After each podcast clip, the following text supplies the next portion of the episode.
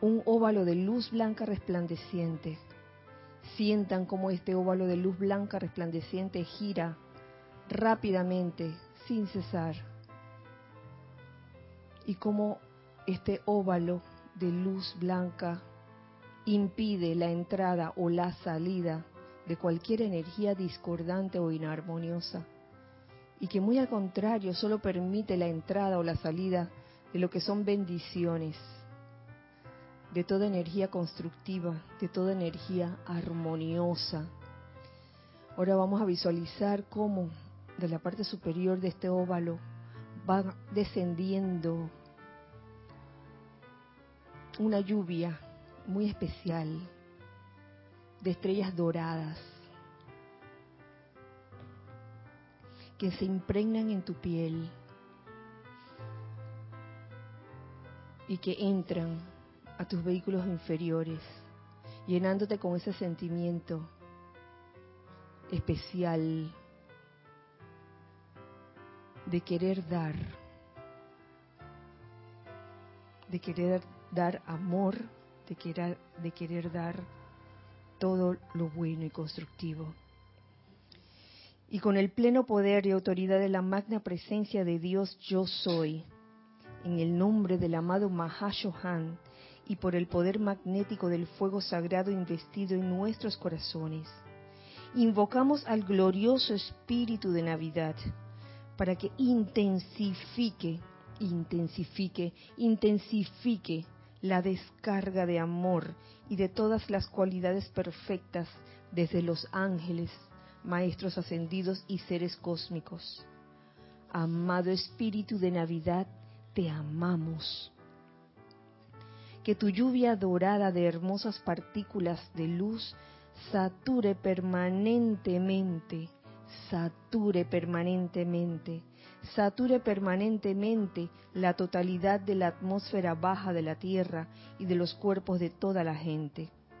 Llena sus cuerpos internos con bienestar, paz y felicidad. Ayúdanos a recordar que por el resto de la temporada de Navidad, cada uno sea el espíritu de Navidad al máximo de sus posibilidades, con el fin de que esta emanación sea digna de llevar el nombre, la bendición y el amor del amado Mahá Chohan a toda la humanidad, y así preservar esa radiación permanentemente. Yo soy el amor divino que llena el corazón y la mente de individuos por doquier. Yo soy el amor divino que llena el corazón y la mente de individuos por doquier. Yo soy el amor divino que llena el corazón y la mente de individuos por doquier. Que así sea, amado Yo Soy. Tomen una respiración profunda y al exhalar abran sus ojos.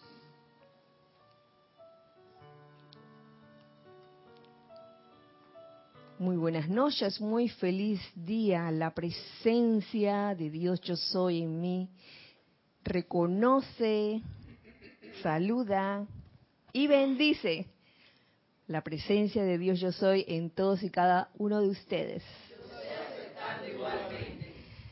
Yo soy Kirayan y este es el espacio de todos nosotros, los hijos del Uno. Gracias, gracias, gracias, hijos del Uno, que están aquí, eh, presentes, pellizcables, en este en este último miércoles del año en que va a haber clase. Esta es la última clase del año dos mil dieciocho, de los miércoles.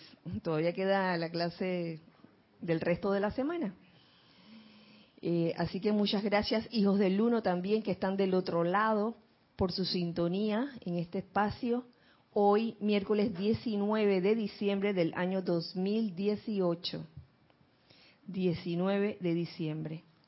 Le doy gracias a Gis, Giselle y le doy gracias a Ana Julia por su servicio amoroso en cabina, chat y cámara. Y a los caninos presentes, bienvenidos también. A Tori, a Kenny, a Bella, ¿Mm? bienvenidos en este día. Y el día de hoy eh, decidí hacerlo bien participativo, haciendo una especie de recapitulación de temas que se han dado en este año dos mil dieciocho por los hijos del uno. ¿Mm? Obviamente este espacio no alcanza para que todos los hijos hablen de el tema, un tema que les haya, que hayan dado eh, en su clase y que haya significado algo para ellos.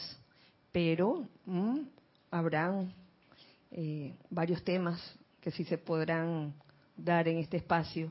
Así que mm, es una especie de despedida del año dos mil dieciocho y una bienvenida al año que viene, el dos mil diecinueve. Porque así, así pasa en el cosmos. Recuerdo que en la enseñanza de hace muchos años atrás, donde se hablaba de los esquemas de evolución, y cada vez que había una transición de un globo a otro, cada vez que, que se llegaba al, al nuevo, a la nueva esfera, al nuevo globo, había una recapitulación de lo anterior. Así que esta es una especie de, de, de transición de un globo a otro. A ver qué nos depara el año dos mil diecinueve. A ver, de ustedes, ¿quiénes quisieran o quién quisiera comenzar a hablar de, de algún tema que les haya entusiasmado?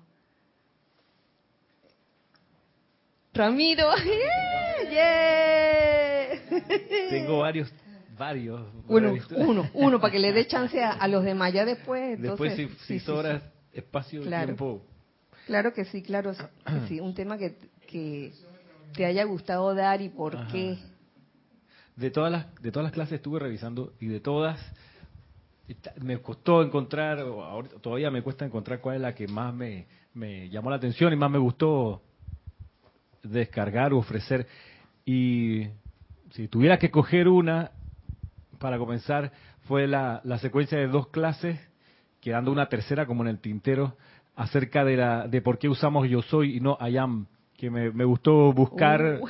las razones en la enseñanza de los maestros ascendidos, buscar las razones en eso, pero también de sentido común y ponerlo como en blanco y negro y estar claros de aquí no, que aquí nosotros usamos yo soy, entre tantas razones. Una es porque, el, el, siguiendo al maestro ascendido San Germain, Dios es una presencia activa en cada individuo.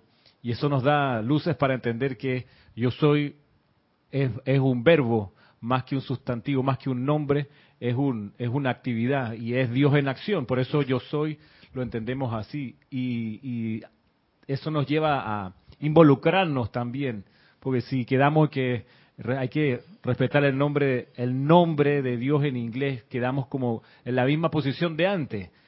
Santo Claus por allá, él descarga los regalos. Y yo no sé, yo aquí le mando la cartita. Pero yo, descargar regalos, no, para esto está Santa Claus. Entonces, separarse así, usando la enseñanza de los maestros en las cuatro ocasiones donde ellos hacen un énfasis en unos párrafos muy puntuales acerca del nombre yo soy en inglés como I am, agarrarse de eso para de ahí en adelante volver a machacar sobre la separatividad que nos ha tenido atrasados por tanto tiempo.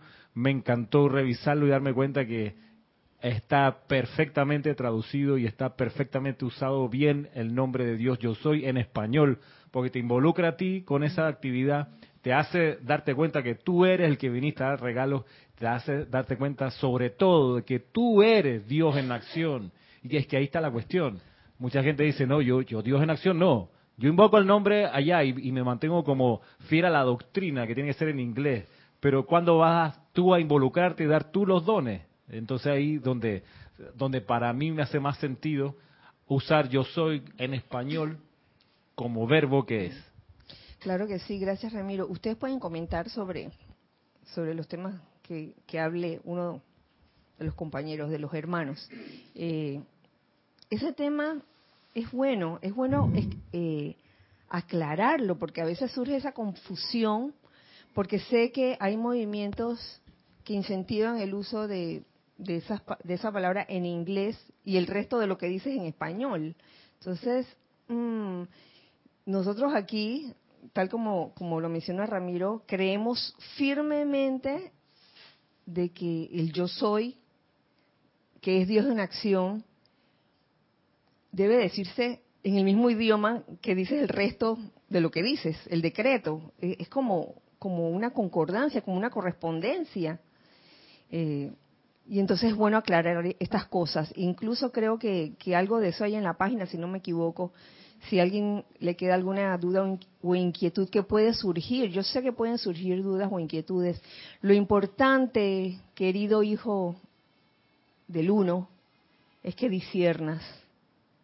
No es cuestión de creer ciegamente a nadie, pero que tengas todos los elementos frente a ti, todos los elementos para discernir, y que tu corazón te diga, oye, ¿en qué creo realmente?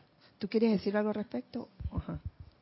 Sí, que, que la clase, una de las clases que menciona Ramiro está en nuestro canal de YouTube dentro de la sección clases especiales, de ahí la pueden uh-huh. escuchar. Claro, gracias. Bueno, ya se abrió la, la trocha. ¿Tú querías decir algo al respecto o querías traer un tema? Nere. Ok. Sí, que escuchando también la introducción que hiciste sobre el espíritu de Navidad, que es, que es un espíritu de dar, también eh, me llamó la atención lo que dijo Ramiro de, de esa ese nombre del yo soy, que me lleva a dar, que me lleva a mí aquí presente, y es como más íntimo cuando, porque uno tiene como una, una correspondencia muy íntima con el idioma de uno. Porque no es lo mismo escuchar, por más que uno sepa otro idioma, no es lo mismo escuchar las cosas en un idioma extranjero que con el idioma con el que uno siempre usó desde pequeño. Y, y eso me lleva pues también a esa conciencia de la Navidad, que es, es una conciencia más bien de dar, a pesar de que el mundo externo está en el modo de recibir, recibir regalos, pedirle a Santa que me traiga y me resuelva y me haga. Uh-huh. Y, y qué bendición grande es saber que esta época en realidad es una época de dar, de vivir en ese yo soy eh, presente. Claro, gracias Nere, y... y... que quede claro que, que aquí no se impone nada, ni se prohíbe nada.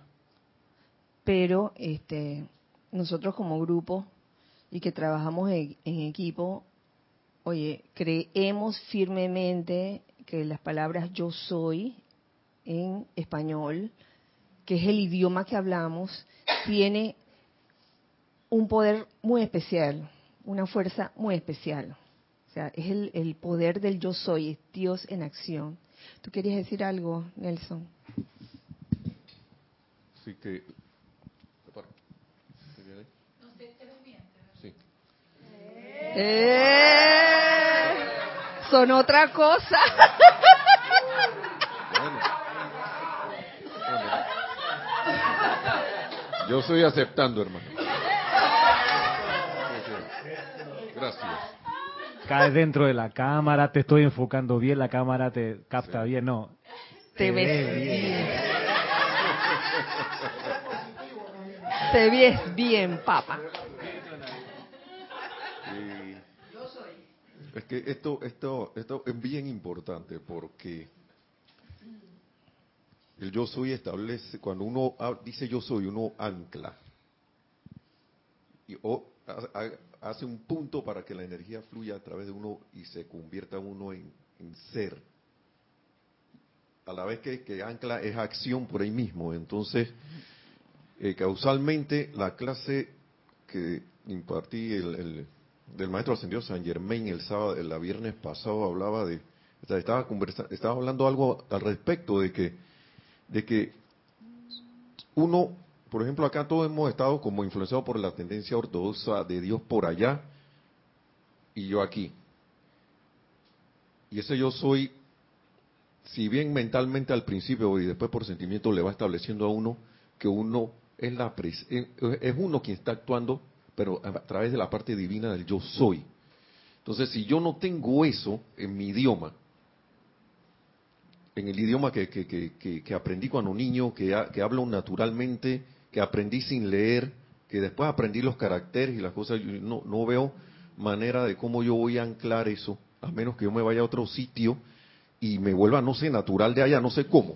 Pero lo, lo que yo sí digo es que eso me, me trae a mí la conciencia de que yo puedo despertar a que Dios no anda por allá, sino que está en mi corazón.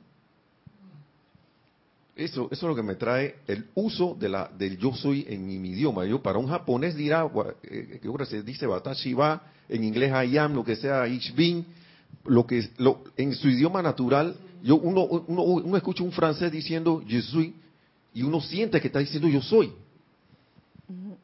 Pero uno se lo siente, uno no traduce esas palabras. Cuando con un, alguien en inglés dice I am, uno siente que está hablando de él, pero yo siento que yo digo... que yo estoy hablando acá de, de, de, de mi ser cuando yo digo yo soy. Y ahora con la enseñanza que se ha, que ha abierto las la, la, la puertas de, de, que, de que realmente lo que significan esas dos palabras en nuestro idioma, digo esto, eh, yo no le veo, yo no me imagino, como siempre se ha dicho, que viendo a Jesús hablando en otro idioma que no era el que hablara, el que hablaba, el que hablaba él, para impartir su, su la, eh, a impartir, a hacer su ministerio. Claro. ¿Sí? Gracias, Nelson. Sí, gracias. Erika y después César. Erika estaba primero. Ah, oh, uno, dos, a ver, sí. Sí, con respecto a ese mismo tema, fíjate que cuando lo pusimos en las redes sociales, o especialmente en una de las redes, muchas de las personas que nos dieron su feedback era el hecho de que se identificaban con el yo soy, porque así es lo que ellos sienten. Entonces, muy parecido a lo que estaba diciendo ahora mismo Nelson, o sea, no se sienten identificados con otro idioma, el yo soy en otro idioma, sino en, en el idioma que, en el cual nacieron, pues, aunque para ellos es común, es, es, es normal. Entonces, eso a mí me, me dio tanta, eh, ¿cómo dice? Ellas, eh, idea de que realmente las personas, este, al tener claro esa esa esa idea de, del yo soy con respecto a, a versus al I am, era el hecho de se sienten identificados, porque eso es como propio de ellos. Gracias, gracias Erika. Sí. Es como que forma parte de ti. Sí. Otra cosa sería que tuvieras como, no sé, de repente el brazo de otra persona. Es como tener el brazo de otra persona y que, ay, voy a usar este brazo porque... Pero no es mío. Sí, César. Yo creo que la persona que no está identificado con el yo soy en su idioma, y lo digo en español, es porque es egoísta. ¿Y eso? Sí, oh. Egoísta. Oh my God. No, digo, vengo directo y lo voy a decir en base a lo que el yo soy es. El yo soy es dar. El yo soy es dar. Y esa persona no quiere dar. Esa persona no quiere aprender del río. El río lleva agua para que todo el mundo tome y él no se toma ni una gota. Los árboles dan fruto para que todo el mundo coma y el árbol no se come ningún fruto. Y esa persona no quiere dar, no ha aprendido a dar, por eso no se identifica con el yo soy. El día que él se identifica, él va a decir, yo soy dando, yo soy ofreciendo. Ese es todo lo que está oculto aquí. La falta de conocimiento y el egoísmo. Tan sencillo como eso.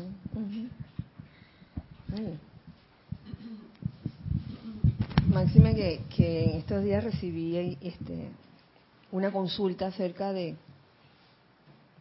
una posible canalización y recordé unos puntos que había compilado eh, el señor Werner Schroeder acerca de cómo reconocer a, a un verdadero mensajero. Y, y también Emmett Fox te lo dice, un verdadero mensajero te lleva, lleva su atención adentro, y en este caso es a la presencia yo soy. ¿Mm? Eh, digo, decirte, Nere, tu presencia, I am, está aquí adentro de ti, mira, míralo, siéntelo. Como, no sé, se siente como ajeno. No sé, es una postura, es, es, es una forma de ver las cosas eh, de nosotros. Y yo sé que hay... entre de ustedes, queridos hijos del uno, muchos que están de acuerdo con nosotros, los grupos afines, los hermanos internacionales, que ustedes también pueden participar este, en esta eh, recapitulación recapitulación del año dos mil dieciocho. alguien quisiera traer un... ¿Tú querías del tema? Sí, acotarle algo bien pequeño. Y es que justamente creo que es la amada Lady Cuanín que habla acerca del poder del decreto y el reconocimiento de esas palabras, yo soy. No me imagino en un decreto diciendo, magno, yo soy que yo soy, descarga a través de mí, a través de la humanidad. El amor divino no es lo mismo, no tiene ese ese poder porque es como que, ¿quién es ese yo soy que yo soy? No, el, el reconocimiento de que yo soy esa presencia, yo soy descargando la paz en todo el mundo. Tiene como que otra fuerza, otra eh, denotación, es un reconocimiento claro. Ahí así. Y lo veo también con, desde el punto de vista que los maestros ascendidos instan a que se descargue la enseñanza en el idioma, en todos los idiomas de, del planeta. Entonces, eso sería como, dice César, un poquito de, de egoísmo, de que nada más en inglés o nada más en español, ¿no? Que se den en francés, en japonés, en chino, alemán, qué sé yo. Eso es parte de, de hacer la unicidad, que todo el mundo pueda llegar a conocer la enseñanza y a conocer su verdadero ser.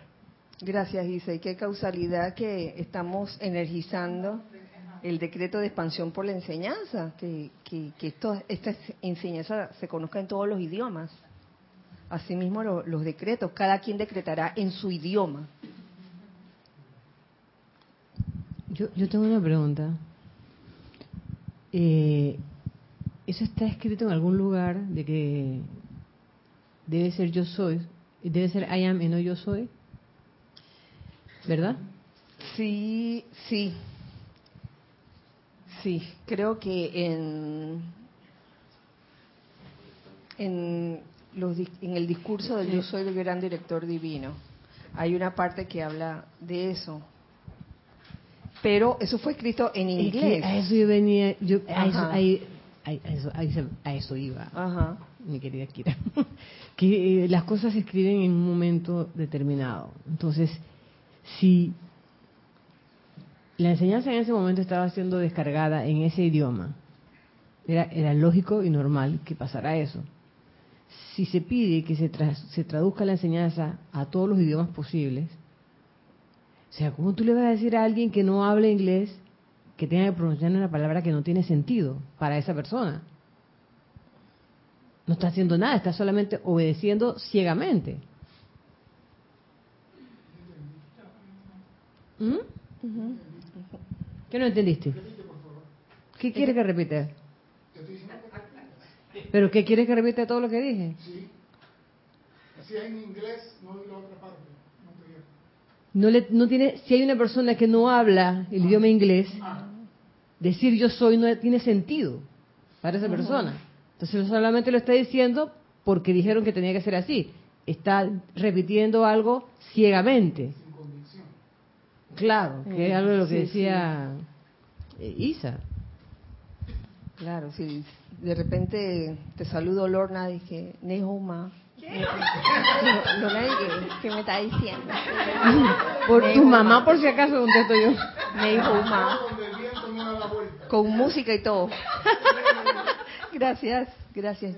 Un ejemplo sencillo que también puede servir para ilustrar esto es que hay cuestiones naturales del, de uno como cultura que funcionan bien, pero cuando la trae de afuera, otros elementos no suenan bien, no funcionan bien, porque uno no se logra conectar. Por ejemplo, yo nunca he escuchado que, se, que haya composiciones de salsa, de merengue en inglés.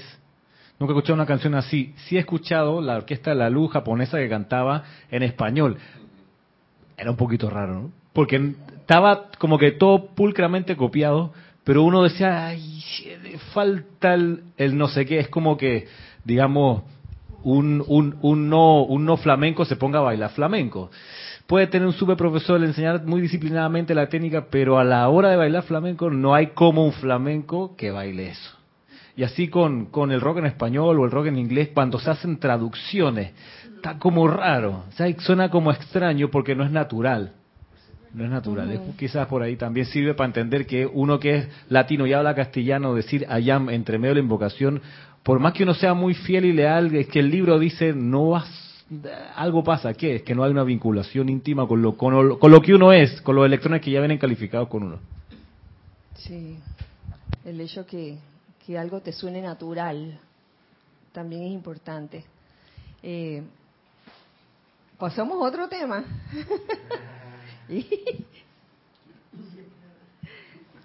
¿Alguien quiere exponer? ¿Te gustaría? ¿No?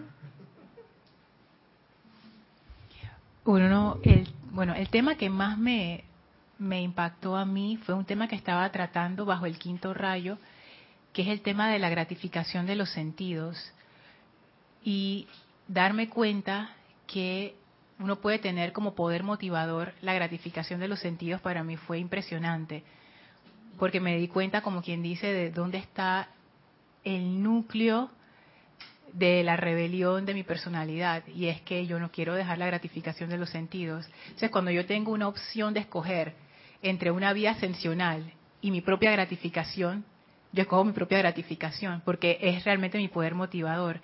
Y cómo los maestros tratan ese tema, que es quitar ese poder motivador, porque la gratificación en sí no es mala, lo, lo que es el problema es que uno sea motivado únicamente por eso. Mover eso al poder de la voluntad, que es parte de la llama triple, que es hacer las cosas independientemente si eso me va a gratificar o no sensorialmente. Entonces, esa para mí fue la clase que más me más me impresionó y que todavía estoy digiriendo. Eso me hace pensar que la gratificación es una creación humana. ¿Es una creación humana la gratificación? Se pudiera ver así. Yo lo veo más bien como que es el mecanismo de los vehículos inferiores, pero uno puede quedar atrapado en esa conciencia, que es la conciencia actual de separatividad. Entonces uno queda atrapado dentro de ese mecanismo y no trasciende. Y me doy cuenta que esa es la naturaleza de samsara, que uno vive gratificando, si eso es como una rueda, como los adictos, pues. Probé un poquito y como es temporal, voy a volver a necesitar, y como es temporal, voy a volver a necesitar, y como es temporal, entonces ahí uno se queda en esa rueda. Así es que, sí. Pero hay algo que hace que una corriente de vida decida como tomar un rumbo diferente al de la simple gratificación, pienso yo. Quizás porque se da cuenta de que a pesar de tanta búsqueda de gratificación, no hay ese sentimiento de plenitud, ¿ves? De satisfacción, que oh, Eh, quería quería un yate, tengo un yate. Quería un quería un hombre, tengo un hombre. Quería tal cosa, la tengo. Pero hay algo, hay algo dentro de ti, en tu corazón, que te dice, oye, esas cosas de por sí no te van, no te van, no te va a hacer feliz, no, no, no te, no te va a hacer alcanzar la felicidad plena. Sí, por eso es que yo ahí comprendí, ajá, cada vez comprendo más por qué el amado Serapis Bey dice que hay que esperar a que nos cansemos de la tontería de los sentidos, porque aunque yo lo sé intelectualmente, cuando viene la cuestión, ¿para dónde escojo, no? O sea, no siempre la gratificación, ya no siempre, pero igual es, es una fuerza, es fuerte. Claro, y, y tal como Lorna lo dice, no es que la gratificación sea mala, pero es una cuestión como de... de priorizar allí, qué es lo que uno quiere, porque la gratificación humana tiene tiene una característica, siento yo, y es que es temporal. Entonces se acabó, te compraste tu medio galón de helado, te lo comiste todo, se acabó, y después que vino un dolor de barriga.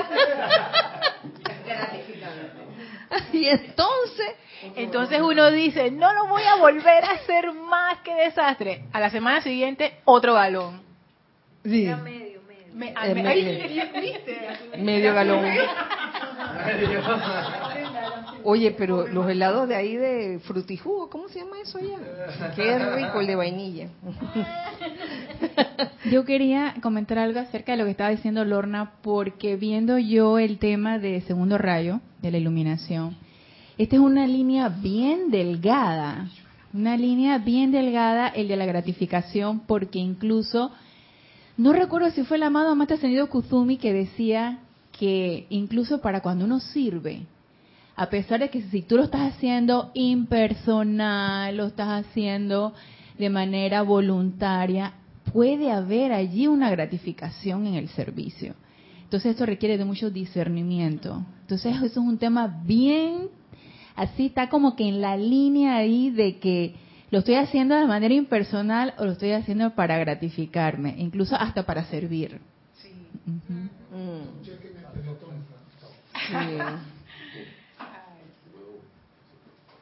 Gracias, Ana. A veces podría, podemos también confundir y pensamos que estamos haciendo las cosas porque ay, que estamos sirviendo y es ah, todo así altruista, y en verdad es una gratificación bien disfrazadita, ¿no?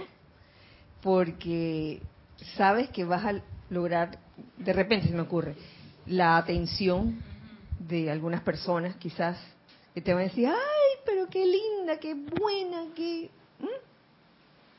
Entonces, es como dice, como dices tú, Ana, una línea delgada. ¿Quién quería? Uh-huh. Sí, Nelson. Rapidito, hay que... Yo, yo creo que lo... Se podría ver, pienso yo, por el lado de, digamos, de la creación, ¿no? Porque cuando uno está gratificándose, por lo general no está creando algo. Bueno, está creando una satisfacción para uno ahí, pero nada más para uno. Pero si uno capta una visión para atraer algo que pueda servir y se enfrenta a todo lo que, todo, a todo para traer esa visión, uno tiene que tener disciplina. Por lo general en la gratificación no hay disciplina. Yo me gratifico y, y, y punto y se acabó, pero... Si yo quiero traer algo a través de la visión que tuve y ese día me siento mal, si yo tengo la disciplina suficiente, aunque yo me sienta mal, yo voy a hacer lo que sea necesario en pos de traer esa, esa visión adelante. Entonces, lo puedo ver por ahí como para hacer una diferencia, ¿no? Viendo, viéndolo por ese, por ese lado, porque, porque por lo general uno confunde la gratificación con placer. Y uno está gratificándose, pero cuando se acaba la cosa, ya no sé qué, ya me siento mal. Pero si yo estoy en una disciplina de algo, aunque yo me sienta mal, yo lo voy a hacer. Porque ya yo, tengo, ya, ya yo capté una visión de que, hey, vean que si yo traigo esto, aunque yo me sienta mal, esto va a traer un beneficio. Quizás para uno para, para, o para varios, pero viéndolo sin tanta enseñanza, ¿no? Viéndolo en, en el punto de que, de qué es lo que me mueve a mí a hacer algo. Y más que todo, si voy a brind- si, si quiero con eso brindar un servicio, aunque aunque me salgan callos, pues. Pero sé que esto va a ser de benefic- va a ser beneficioso y, y, en, y en eso voy a encontrar un placer, aunque aunque yo no yo no yo no esté gozando humanamente. Yo no sé si si, si logro explicar lo que estoy diciendo, porque voy más allá de, de, de sentirme mal, de que me dio pereza, de que de que hoy no es el día. No, hoy yo hoy es todos los días, es hoy. Yo no sé si me explico cómo. Gracias, claro que sí te explicas. Sí, quería hacer una acotación con lo que decía Nelson. Precisamente eso es usar el aspecto voluntad. Es, ese es el verdadero aspecto voluntad. Lo voy a hacer. Como, des, como dice la hermandad de Darjeeling, lo haré. O sea, eso no es, lo haré si me acomoda, lo haré si me... No, lo haré punto. Y, y esa es la plenitud que tú decías. No, es, es como ot, otro nivel, otra faceta diferente a la faceta normal, por lo menos mía, de, de separatividad y gratificación. Podríamos decir entonces que la gratificación es como el apetito. Ajá, eso es. Y la visión de la que tú hablas es como el deseo, el deseo verdadero del corazón. Eso requiere madurez. Obviamente cuando uno es un niño, no solo niños físicamente, sino estoy hablando de niños espirituales, eh, unos... tiende a buscar gratificación eh, en la inmediatez. ¿Eh? Quiero mi cosa ya. Quiero mi cuarto de helado ya. Sí, me lo como, después me dará, me dará dolor de panza, pero me lo voy a comer ya. O sea, eh, yo creo que esa es otra característica de la gratificación, que, que algo que se quiere alcanzar a corto plazo. Y hay eh, lo que tú mencionabas, que es la visión, algo que tú quieres lograr porque te lo dice el corazón, que es a través de la madurez que uno verdaderamente lo va a lograr, eh, sabiendo que eso eh, no solo va a tener momentos gratificantes, sino momentos aparentemente difíciles, ¿Mm? que para el que lo quiere ver como algo difícil o como duras pruebas, eh, puede sufrir, pero ese proceso de, de, de madurar te va a hacer ver las cosas de otra forma. Como que no importa lo que cueste, ay, sudaste, te dolió un poco, esta posición te dolió, el taller de... ¡Ay! Este estiramiento. Pero el resultado, que es a largo plazo, eh, es fabuloso.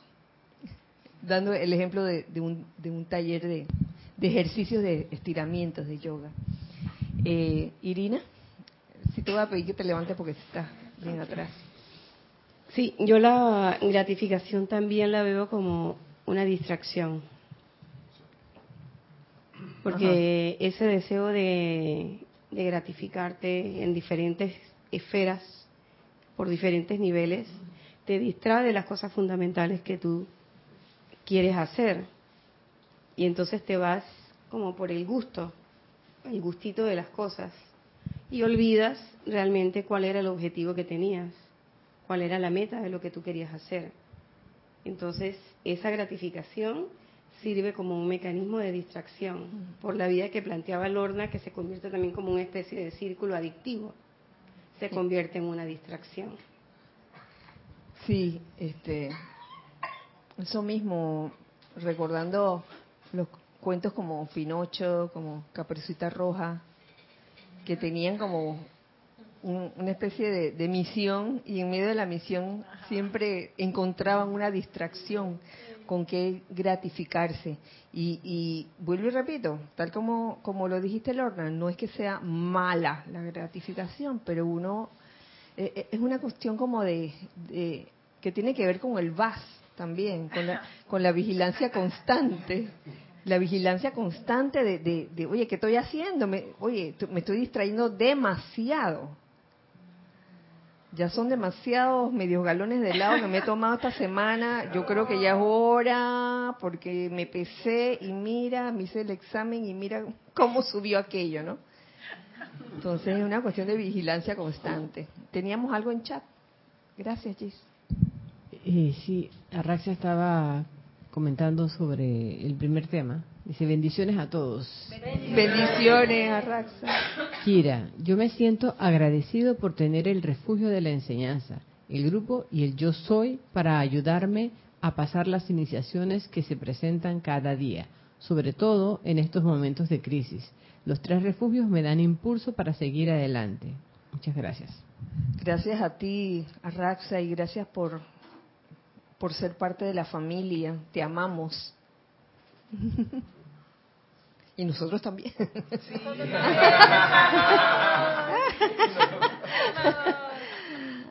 Arraxa, eres parte, eres parte de la familia. Y gracias a la enseñanza de los maestros ascendidos. Y primero que todo, gracias por darnos a conocer la presencia yo soy, que somos todos. Eh, ¿Algo más sobre gratificación o sobre el yo soy? ¿Sí? Gratificación. Me ocurre... Eh, en realidad, eh, ¿cuáles son las palabras exactas, Lorna, que dice el maestro con respecto a hasta que no se canse de la tontería de los sentidos, etcétera? ¿Cuál es, exactamente cuál es? Que, que tenemos que esperar hasta que el personal de a bordo no se canse de la tontería de los sentidos. O se canse, ¿no? Se canse. Eso para mí me da una idea muy clara, que es como, como un árbol, o como la juventud, o como nosotros en cualquiera de las etapas en que todavía no estamos maduros. Todo llega a su tiempo en la vida, pienso yo, ¿no? Y todo está en su tiempo en cada momento. Porque una, una persona joven, si tú le dices que esta frase, dice, ¿y a mí de qué me estás hablando? Obviamente. Los maestros lo saben claramente y dicen, hasta que no te canses de eso, y eso se va a cansar uno solo, no porque alguien se lo diga, no vas a poder comprender qué es, por ejemplo, el sentimiento de yo soy. Porque podría ser algo mental, por muy fuerte que lo digamos. Tiene uno que cansarse de todas estas cosas que son parte del rol humano en el cual funciona y en el que no hay nada malo ni nada bueno, simplemente es hacer las cosas con gratificación. Gratificación viene de gratitud, de agradecimiento, de gozo, de disfruto. Esas son las partes que yo veo que es la manifestación del yo soy, del ser, de lo divino, del bien. Todo lo demás puede que sea algo como una cuña que quiere uno pretender eh, dar fruto antes de que el árbol madure. Y generalmente los árboles dan fruto cuando han madurado. Mientras tanto, se deja llevar por el viento y por todo. En el que me gusta la frase de que dice de que hasta que no se cansen, claro, nosotros no estaremos. ¿Ah? Hasta que te canses, sí, de la tontería. Bueno, hasta que, que hasta que se canse, ¿no? Hasta que se canse. Vuelvo y di gracias, gracias, Carlos. Esa es la, la cuestión, sí, de madurez. Uh-huh. que, y mientras tanto, los maestros estarán, claro, esperando, porque no tienen ninguna prisa, ya que somos nosotros los que a veces nos damos mucha prisa y entonces rompemos el orden que implica que uno madure en su momento oportuno. Y la vida está muy bien hecha, ahora, muy bien escrita. Sí, gracias. Ahora te voy a decir, la maduración llega, le llega a cada quien en edades diferentes. No nos, de, no nos dejemos engañar que porque, ay, este es un chiquillo de catorce años, no, eso todavía está en gratificación. ¿Quién sabe que es un alma vieja? Y ya le tocaba en esta encarnación por, este, cansarse rápido de las tonterías de los sentidos. O sea, eso va a variar. Es cuestión también de discernimiento. Y, y, y claro, yo entiendo lo que dices, que, que a veces uno como que quisiera apresurar el proceso aún sin haber madurado. Pero todo, obviamente todo tiene que pasar su proceso de maduración. Y... Eh, ni hablar de la famosa gratificación que se produce a raíz de la condenación, el juicio y la crítica, porque muchas veces nos gratificamos con, porque tenemos Criticando. que juzgar, tenemos que, me siento tan bien al decir que fulano de tal o fulana de tal está haciendo incorrectamente las cosas, y si yo estuviera en el supuesto, o cualquier, que hasta cierto punto nos gratifica. O sea, no nos llena y que, ah, viste, entonces, bueno, por así decirlo, yo hablo por mi persona, por conocimiento de causa, y, y muy interesante que los demás te apoyen. Si los demás te apoyan, ajo, la personalidad se, se enaltece, ¿no? Y te, eso te gratifica, porque sí, porque tú debes ocupar el puesto de aquella persona, porque esa persona no es idónea, o quién sabe, cualquier cantidad de juicio, condena o crítica, de la que tanto llamamos, hasta cierto punto, hasta que nos cansemos de esa tontería, entonces ya deja de juzgar, deja de criticar, deja de condenar. Hasta que no nos cansemos, no vamos, no vamos a avanzar.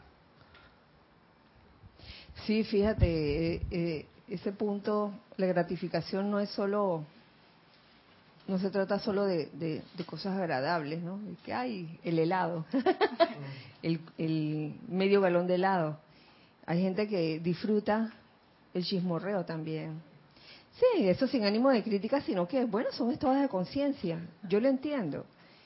Eh, hoy lo escuché, precisamente, estando en, en un lugar, y, y el punto de chismorreo era que, que si... tal persona que había desencarnado, este, como que había aparecido vivo, etcétera, etcétera. Bueno, cosas que se dicen, que, que resucitó, y sí, entonces ese, ese era como el punto de chismorrío, y decían que el hijo, el que no era, este, no le dejaron ver cuando lo supuestamente lo que, bueno, era era todo, todo un, toda una historia allí en torno, y, y Y yo veía que la gente se gratificaba con eso, ¿no? Con el conocer eso. A ver, ¿no, ¿nos traes un tema o, o un comentario? Más de gratificación. A ver. ¿Y hasta qué punto la espiritualidad intelectual puede ser gratificación? También. Oye, eso lo vivimos, lo vivimos cuando íbamos al, a repartir tarjetitas al Dorado. Teníamos nuestra mesa de libros y, y a veces llegaba alguien y comenzaba a verlos todos y que ya lo leí, ya lo leí, ya lo sé, ya lo leí, ya lo leí. ¿No tienen algo, algo más? En serio, yo no podía creer que la persona era, ya, ya, ya, ya, ya. La tengo, la tengo, la tengo, la tengo, la tengo, la tengo. Y entonces, una cosa es que la tenga y otra cosa es que la haya realizado. Si lo hubiera realizado, no hubiera dicho nada, ni se hubiera jactado de que la tengo, la leí, y, uh, uh, de pies a cabeza, del, todas me la leí. No se hubiera jactado de eso si lo estuviera realizando. Así de sencillo. Así que sí, es válido la gratificación espiritual de ese, de ese tipo. Hoy todavía nos queda tiempo para algún tema más que quieran tocar. A ver, Gonzalo. Sí, gracias, Kira. Que a lo largo del año siempre me llama la atención, y esto pasa prácticamente todos los años, cómo se conectan temas y cómo se dan clases sobre el mismo tema sin que nos pongamos de acuerdo. Entonces, por ejemplo, del perdón se ha hablado en más de un espacio de clase, al igual que del alma. Y del alma habíamos hablado muchas veces. Sí. Y cuando dice, sí, es el cúmulo de toda la creación humana, la gente ¡ah! Grita porque dice, pero ¿y entonces mi hermano del alma? ¿Dónde queda? Y ese tipo de temas, de alguna manera, los hemos vuelto a visitar, al igual que el perdón. Y a mí, para mí ese es un indicador de que las clases tienen un, una corriente que viene de más arriba. Porque si no, no te inspirarían para dar una clase sin que nos pongamos de acuerdo. Y el perdón para mí ha sido un tema a lo largo del año eh, fundamental. Porque he llegado a comprender que sin perdón no hay ascensión ni liberación. Sí, ese tema del perdón se ha tratado por tantos años también. Y todavía, todavía rinde frutos y todavía es necesario. Por el tema de que nos preguntemos realmente si hemos aprendido a perdonarlo todo. Y yo creo que las experiencias vienen en diferentes capas. Cuando ya has, por ejemplo, eh, lo digo por experiencia propia y a través de todos estos años, cuando has logrado perdonar cierto tipo de situaciones o a cierto tipo de personas que en verdad te encuentras con ellas o te encuentras con las situaciones y mira, amor, viene otra capa, viene otra capa de situaciones diferentes, de personas diferentes, que uno se queda, ah, soy capaz de perdonar eso, ¿eh? Perdona ahora, como, como, como decía Jorge antes, con el ama ahora, perdona ahora, pues. Entonces cuando uno cree que lo ha perdonado todo, viene la situación que pareciera ser más complicada, ¿m? Que te da esa oportunidad de poder perdonar. Y es cuando uno, ay, de repente la personalidad de uno, ¡ah! no sé si puedo, no sé si puedo perdonar esta situación o no. Así que del perdón yo creo que hay mucho más de qué hablar, no solo este año, Eh, con el tema que has tratado, sino los años por venir también, porque yo creo que también cada uno se encuentra en una etapa o en un estado de conciencia diferente de capacidad de perdonar. ¿Mm? Lo que de repente uno puede haber superado en cuanto al tema del perdón, otro puede no haberlo superado todavía. Entonces, el que ya lo superó, mira al que no lo ha superado y dice, oye, pero si es tan fácil, es tan fácil, ¿cómo no puede perdonar esta situación? ¿Cómo no puede perdonar a esta persona que hace esto? Y es porque pasamos por estados de conciencia diferentes, ni, ninguno más que el otro, porque esa, esa es la tendencia como humana, como a compararnos, y ese es un tipo de gratificación también, el, el compararse con, con otros y decir que mira, yo la tengo y tú no, y yo sí la tengo y tú... También está la, la gratificación inversa, que es, ay, pobrecita yo, comparado con todos los demás. Eso también es gratificación. Sí, ¿verdad? Sí. Ay, ¿por qué todos lo tienen y yo no lo tengo? ¿Por qué ella tiene Aquaman y yo no lo tengo?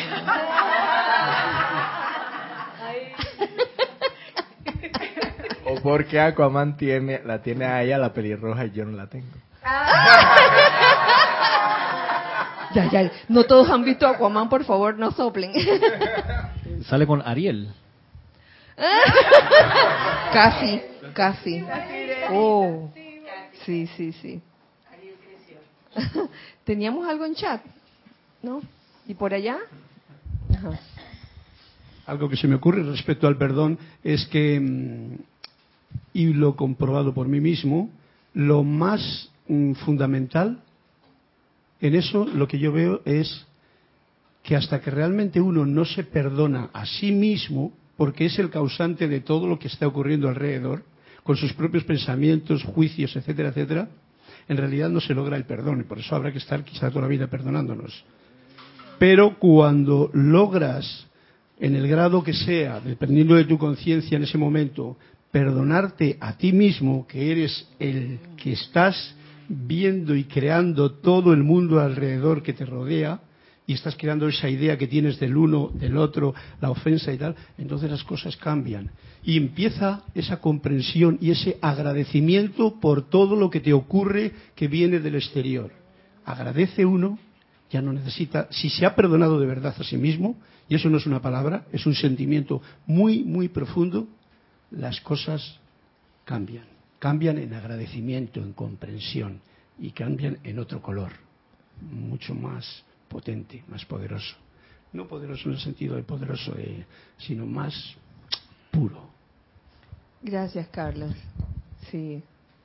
El perdón, el verdadero perdón requiere madurez también, así como la gratificación, de cansarse de la tontería de los sentidos, para llegar al yo soy. ¿Querías decir algo? Sí, es que para que no salga libresco o acartonado, o como dice mi hermano aquí, intelectual, uh-huh. El perdón tiene que sentirse, y uno descubre ese sentimiento con, creo yo, así mi experiencia, con la música con la cual uno perdona. O sea, a la hora de perdonar, uno tiene que, creo, poder sintonizarse con la música del perdón, con lo que ese sentimiento musicalmente transmite.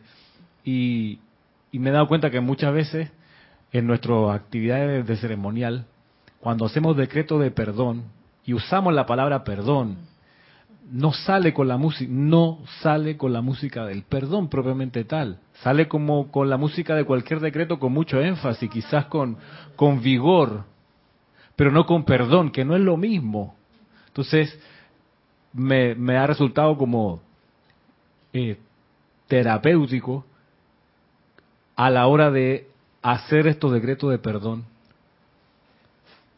Un paso antes, yo buscar cómo es que se siente perdonar. Y, y incluso yo me he dado cuenta que la, el timbre de voz me cambia, que creo que es uno de los efectos necesarios. El timbre de voz de perdón tiene, sale muy distinto al timbre de voz de un decreto De, de protección o de victoria, que son otra música divina, elevadora y todo lo demás, pero muy distinta a la del perdón. Y ahí está, creo, donde se juega gran parte de la magia de la transmutación, cuando uno se sintoniza con esa corriente musical uh-huh. de perdón.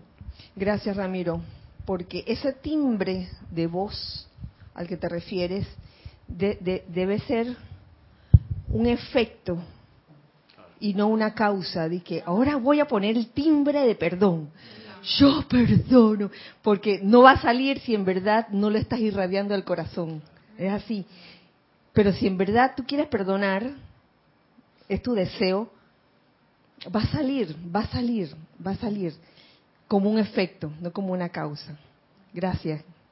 Buen, buen punto también. Todos han sido buenos puntos, la verdad. Eh, tú mencionaste dos, dos temas, perdón, y alma. El alma, al igual que la gratificación, no es algo malo. Que quede, que quede claro. Eh, lo digo aquí porque se dice que es el, el alma es el, la acumulación de pensamientos y sentimientos recogidos a través de, de las encarnaciones. ¿Es así? Pensamientos y sentimientos. ¿Y qué pasa? El alma necesita eh, una, una buena dosis de purificación hoy día. Eso es otra cosa. Eh, de manera que cuando uno dice, le dice al otro hermano del alma, lo más seguro es que se esté refiriendo a, a que se han encontrado en encarnaciones anteriores. A eso se refiere. Y lo que queda hacer por el alma es purificarlo. Y dicho sea de paso, ya viene el servicio de transmisión de la llama de la purificación el otro año. Consuelo Barrera. Gracias, Gis. Uh-huh. Bendiciones para Quirita y bendiciones para todos. Bendiciones, bendiciones para ti, Consuelo. Es una pregunta, dice, ¿la autoflagelación es parte de la gratificación? Hoy sí, uh. Sí, hay quienes sienten gratificación. Ay, Dios, ¿cómo, cómo, cómo se los puedo explicar? Hay quienes viven con, con, con ese estado de conciencia de siempre sentirse las víctimas. ¡Ah! ¡Qué mala soy! O ¡qué torpe soy! Y plaf, plaf, metí la pata. ¡Oh! ¿Cuándo voy a aprender? ¡Plaf!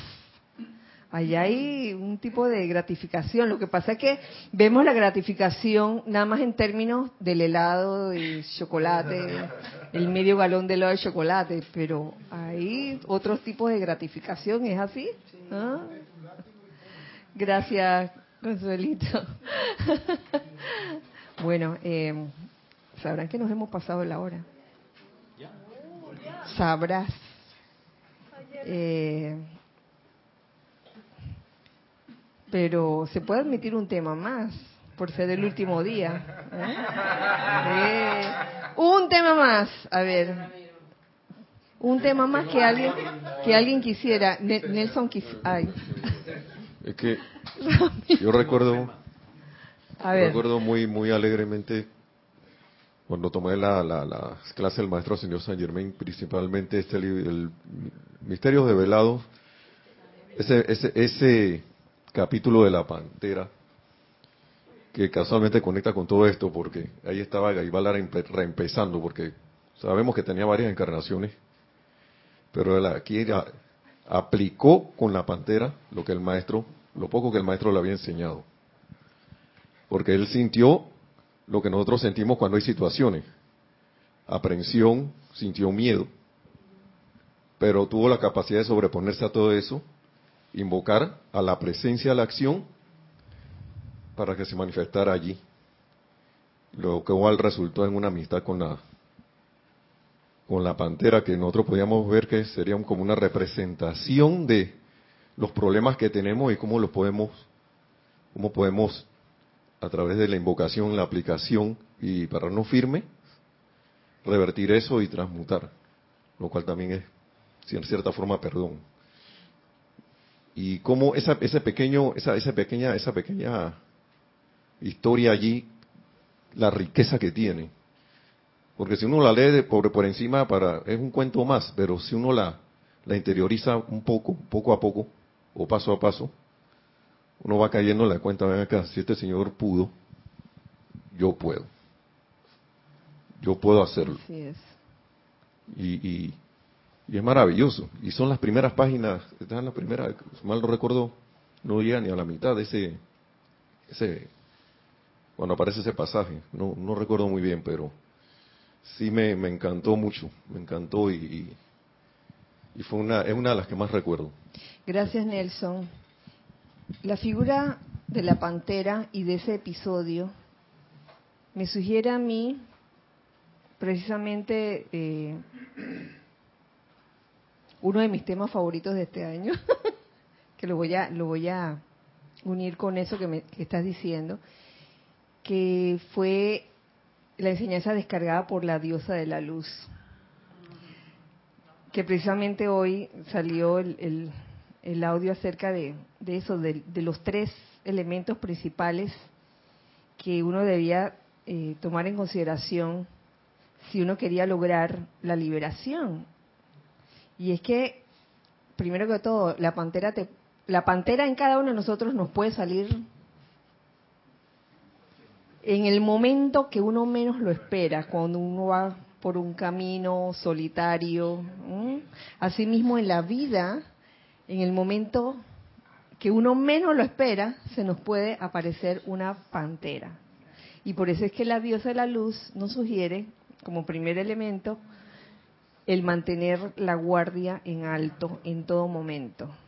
¿Mm? No, no bajar la guardia. Y a veces uno baja la guardia pensando que todo está bien, todo está bien. Entonces vas por la calle, el, la pantera se te cruzó por aquí, tú, ¿sí? El otro elemento que menciona la diosa de la luz y, y también que me, me gustó bastante es eh, no dejarse permear por las sugestiones, no dejarse... Eh, atacar o, o sugestionar simplemente.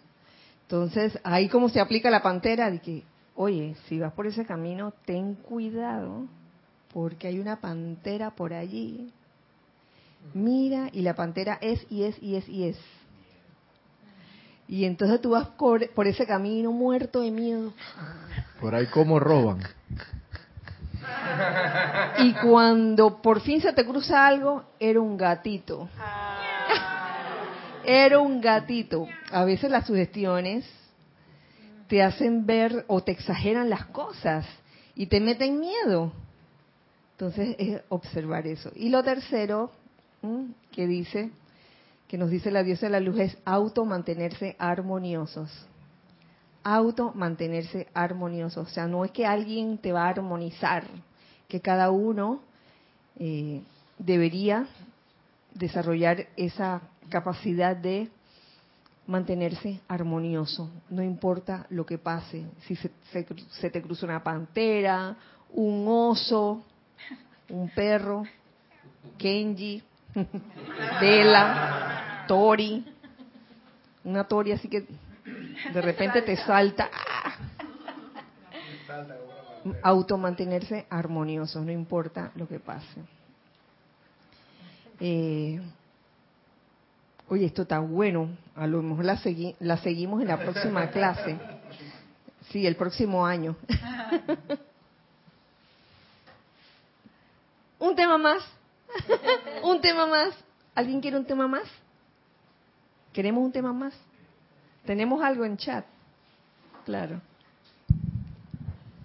Juan Carlos Plaza de Bogotá dice, yo recuerdo mucho una, entre otra, clase de Lorna que se titulaba ¿Cómo y por qué ocurren los llamados milagros? También otra de Nereida sobre los cuatro cuerpos inferiores, otra también de Cristian sobre un ejercicio de visualizar la luz en el corazón e irradiarla, también las clases y cuentos de Carlos, en fin. Este año fueron muchas e importantes clases de las que yo soy fiel oyente y de antemano agradezco.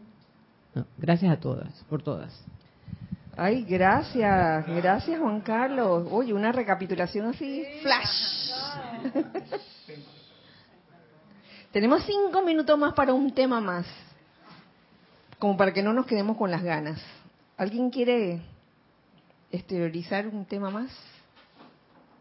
Tan, tan, tan. Ramiro, de las que no, tenías. Bueno. Sí, pues. Ramiro tenía varios. Sí, claro. Yo hice la tarea. Ah. Dale, dale, que, dale. Cinco minutos más. Sí.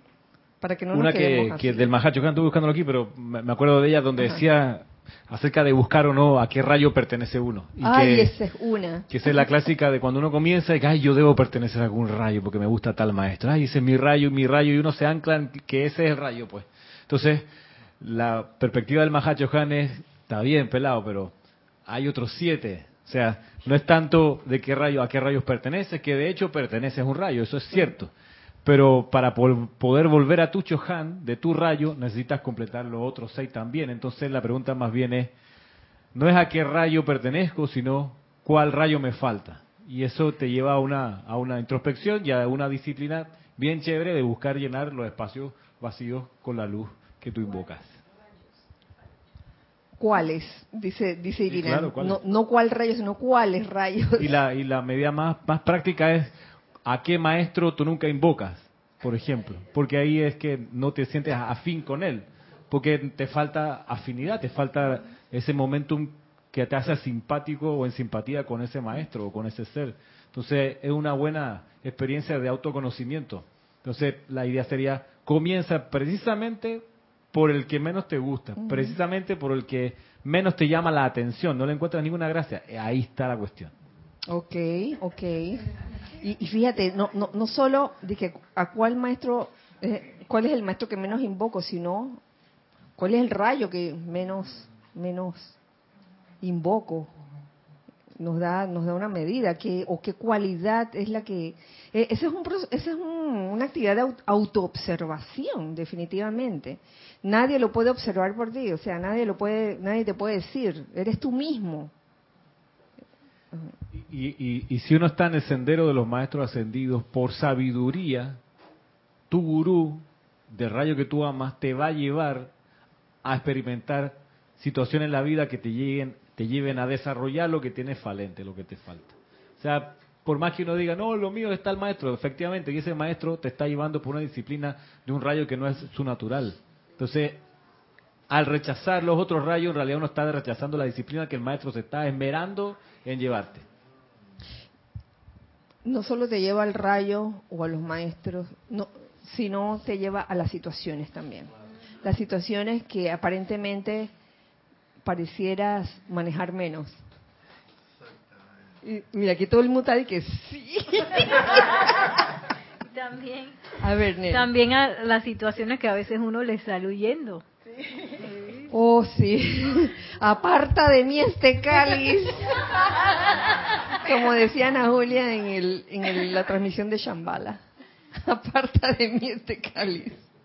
A veces pasamos por esas situaciones y quizás es un momento, este, aquí y ahora, de decir, oye, ya no más aparta de mí este cáliz, sino, oye, quiero enfrentar esta situación con gallardía, con dignidad. ¿Mm? Eh, que toda duda y temor desaparezcan, pero eso es una decisión que cada uno toma. Nadie obliga a nadie, aquí todo el mundo es libre, como decía, libre de tomar sus propias decisiones. Lo que sí es importante, eh, que como grupo todos mm, empujemos hacia el mismo empeño, siendo cada uno diferente. Y eso es, es, es algo maravilloso que está se está trabajando. Y yo sé que pueden haber momentos en que pareciera que no, de que, oye, con tantas diferencias, cada uno es diferente. Pero es precisamente esas diferencias las que forman parte de todo el rompecabezas, porque imagínate que, que hubiese un rompecabezas con todas las piezas cortaditas igual. Sí, o, o un rompecabezas de que un solo color, de que, un solo color, a ver, complétalo. Mm, qué aburrido. Así que, ¿qué pasó? La, la, la, la unidad. La unidad se puede encontrar dentro de la diversidad. Ajá, a ver, una cosita. Arraxa Salino dice que su abuelito, que ya desencarnó hace diez años, decía, o le decía, que él era del rayo láser.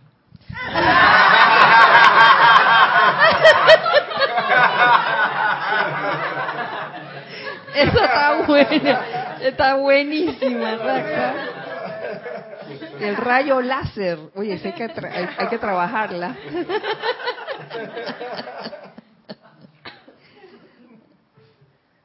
La llama láser. Bueno, eh, ahora sí, ahora sí. Eh, nos despedimos en este día. Eh, que la magna presencia yo soy, que el amado Mahá Chohan y el espíritu de Navidad nos impregne a, to a todos con esta radiación de amor. Que todos podamos realmente sentir esta lluvia de partículas doradas, de estrellitas doradas, que se impregnen en nuestra piel, en nuestros vehículos inferiores, que podamos realmente vivir ese espíritu de esta época de Navidad, con alegría, con gozo, con conciencia de opulencia, con deseo de dar, de dar todo lo bueno. Que así sea y así es. Muchas bendiciones para todos, queridos hijos del uno. Nos vemos el otro año, el dos de enero, cae miércoles. ¿Ah? Abrimos el, el dos de enero, miércoles. Recuerden que va a haber clases los días subsiguientes eh, de esta semana. Y recuerden siempre que somos uno para todos. Y todos para uno. Gracias. Dios les bendice. Yeah.